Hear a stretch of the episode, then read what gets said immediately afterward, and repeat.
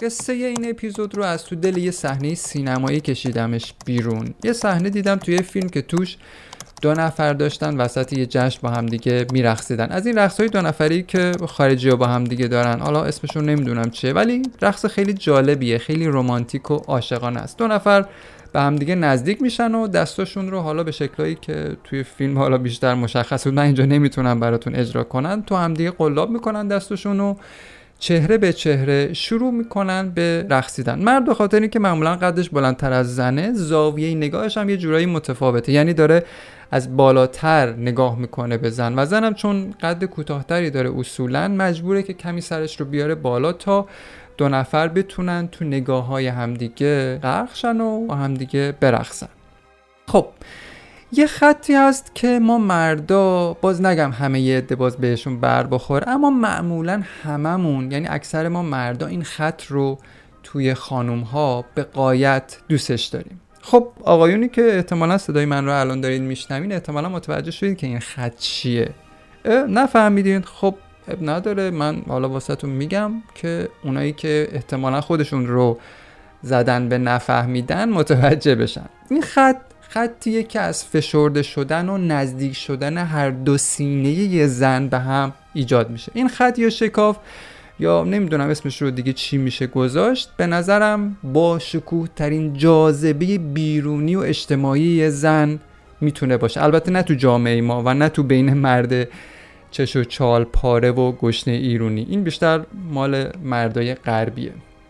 و این خط یا خطوط جز اون نقاطیه که جامعه بین المللی یه جورایی انگار واسه یه زن گویا مجاز دونسته که بخش ازش رو بخشی از این خط یا شکاف رو با پوششی که داره و خودش می‌تونه تنظیم کنه به شکل محترمانه و موقرانه ای به نمایش بذاره تو جامعه. نکته جالبی که تو این مدل رقصیدن هست نوع نگاه زن و مرد به همه. یعنی تلاقی نگاه زن و مرد تو این مدل رقصیدن خیلی به نظرم قشنگ جالب توجه. زن معمولا به چشای مرد نگاه می‌کنه. خب از اون طرف هم مرد چون داره از موضعی بالاتر نگاه می‌کنه به چشای زن هم رو این خط و شکاف احاطه داره و هم تو چشای زن. یعنی داره مدام از اون بالا هی میاد پایین هی میره بالا هی میاد پایین هی میره بالا. و خب اینم به حال قصه زیبای اینجور رقصیدن دیگه که امیدوارم تجربهش کرده باشید. من که تجربهش نکردم.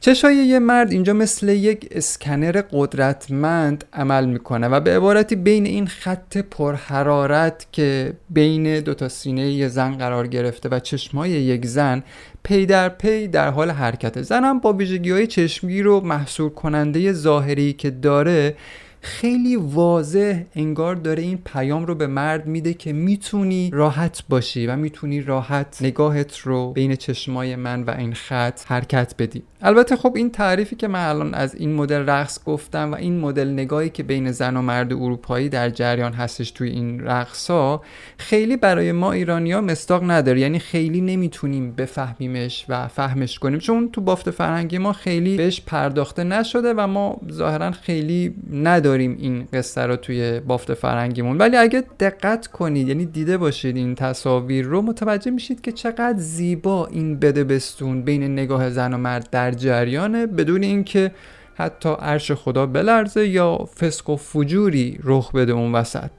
وقتی یه مرد چشاش رو رها می‌کنه فرقی نمی‌کنه که در حال پیاده روی تو سواحل مدیترانه باشه یا تو میدان شهرداری رشت. وقتی مرد افسار چشاش رو ول می‌کنه باز می‌کنه که تو محیط به راحتی به گردش در بیاد اصطلاحا بهش میگن چشم یعنی یه مرد چشم این ویژگی ها رو داره که زیاد چشمش چفت و بست نداره. خب نمونه هم تو جامعه بسیاره. ولی هیزی یا چشمای هیز قصهش یه خورده متفاوته. مرد هیز معمولا چشاش قفل میشه روی نقطه و این خیلی با چشم چرونی فرق می‌کنه. مرد چشم چرون به نظرم همه جای دنیا پیدا میشه. ولی مرد هیز رو تو ایدئال ترین حالتش فقط و فقط میشه توی ایران پیدا کرد. ولا غیر. یه زن اروپایی از چش چرونی یه مرد ممکنه خیلی ناراحت نشه چرا چون خودش پروپاچش رو انداخته بیرون انتخاب کرده که خب این مدلی تو جامعه ظاهر بشه و خب خیلی طبیعی هم هستش که نگاه مرد به سمتش منحرف بشه ولی چون معمولا همه تا حدی این مدلی هن. یعنی زنایی که تو اون باف زندگی می‌کنن این مدلی هستند واسه همین هیچ وقت نمیشه به یه مرد اروپایی برچسب هیز زد به خاطر اینکه داره نگاه می‌کنه به یه زن. یه زن غربی جدا از اینکه واسه شریک عاطفیش از فیزیک جسمانی و جنسیش مایه می‌ذاره گویا یه بخشی از این فیزیک جسمانیش رو به شکل ویژه و خاص به لحاظ اجتماعی واسه هموطنای مردش کنار گذاشته. تا چی بشه؟ تا اینکه یه مرد فارغ از اینکه چند سالشه محرمه یا نامحرمه بچه یا نوجوانه یا بزرگسال به سادگی بتونه از زیبایی یه زن توی جامعه بهره مند شه. به نظرم یه زن اروپایی ظاهرا از همون بچگی برای به نمایش گذاشتن زیست جسمانیش به لحاظ فردی و اجتماعی مسئله ای نداشته. اما تو مملکت ما این سم در ظاهر فقط و فقط تو چهار دیواری خونه و واسه همسر تعریف شده. یعنی یه زن تو کشور ما بیرون از خونه عادت کرده که خودش رو لایه یه پارچه ای بپیچونه. حالا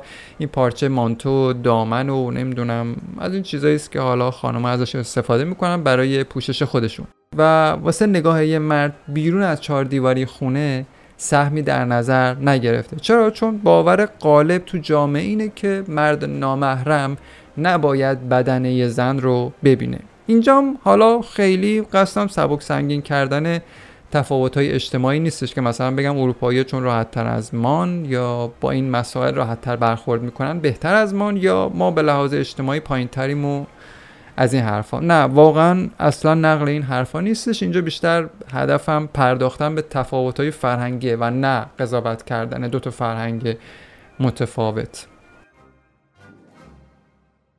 حالا اینکه زن و مرد چجوری به این وضعیت رو پاسخ میدن دیگه حالا بستگی داره به اینکه کجا داره زندگی می‌کنه یا کجا متولد شده. اگر بخوام خیلی ساده حرفم رو خلاصه کنم بایسته بگم که بافتار اجتماعی و فرهنگی و خانوادگی و عرفی و تاریخی و مذهبی و اخلاقی و تربیتی و خیلی گزینه های دیگه یه جورایی دست به دست هم میدن که یه زن خودش رو با جامعه تطبیق بده. تو اپیزودهای قبلیم گفتم همونطور که یه زن فقط موهاش نیست قطعا برجستگی های رویده روی قفسه سینهش هم نیست.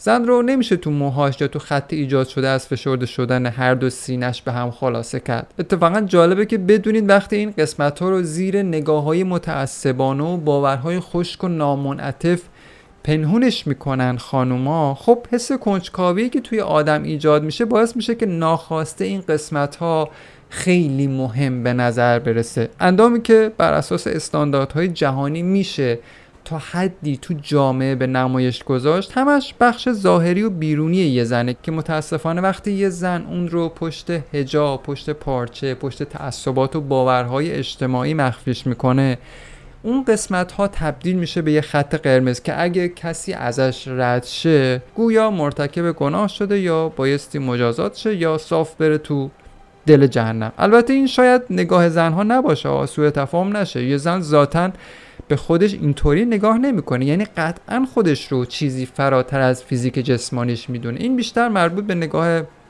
سطحی ما مرداست. این رو حالا خود خانمایی که دارن این تیکه از حرفم رو گوش میدن بگن که آیا واقعا حرفم درسته یا نه.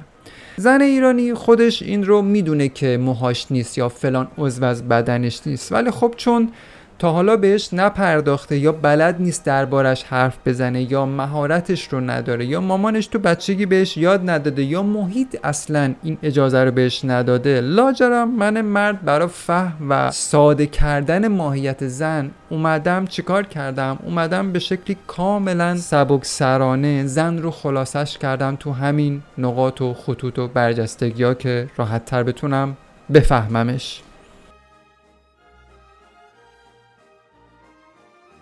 پشت این خطی که بین دو تا سینه در اثر فشرده شدن به هم ایجاد میشه یه دنیای دیگه ای هست که خب متاسفانه جهان خشک و زمخت و مرد سالارانه این روزا خیلی بهش توجه نداره و این نگاه های کاهشی و تقلیل یافته که زن رو خلاصه می‌کنه مثلا توی فلان جای بدنش باعث شده که فهم زن حتی برای خودش ساده و فهم پذیر نباشه. چه برسه به من مرد. چرا؟ چون زن پارچه پیچ شده ای که این روزا تو کشورمون شاهدشیم زن کادو پیچ شده ای که ظاهرا قرار فقط و فقط واسه همسرش باز بشه تا بلکه پسندیده بشه. زنی که این روزا در به در دنبال آزادیه و حق انتخابه مجبوره که بپذیره موهاش و اندام زنانش مهمتر از ماهیت زن بودنشه. خب ببندم این اپیزود رو. خلاصه کنم حرفم رو تو این جمله که وقتی هشتگ می‌زنیم زن زندگی آزادی پشت این سه تا کلمه یک دنیا حرفه که ظاهرا الان تقلیل پیدا کرده تو موهای یه زن. حالا خدا می‌دونه که چقدر باید زمان بگذره که نگاه جامعه ما از رو موهای یه زن قل بخوره و بیاد پایین و زن آزادیش رو تو بقیه اندام زنانش تعریف و تجربه می‌کنه. واقعا خدا می‌دونه که کی قراره این اتفاق بیفته. کی می‌رسه اون روز که یه زن به این نقطه برسه که یک هموطن مرد می‌تونه به قدر نیاز از فیزیک زنانش سهم داشته باشه تو جامعه.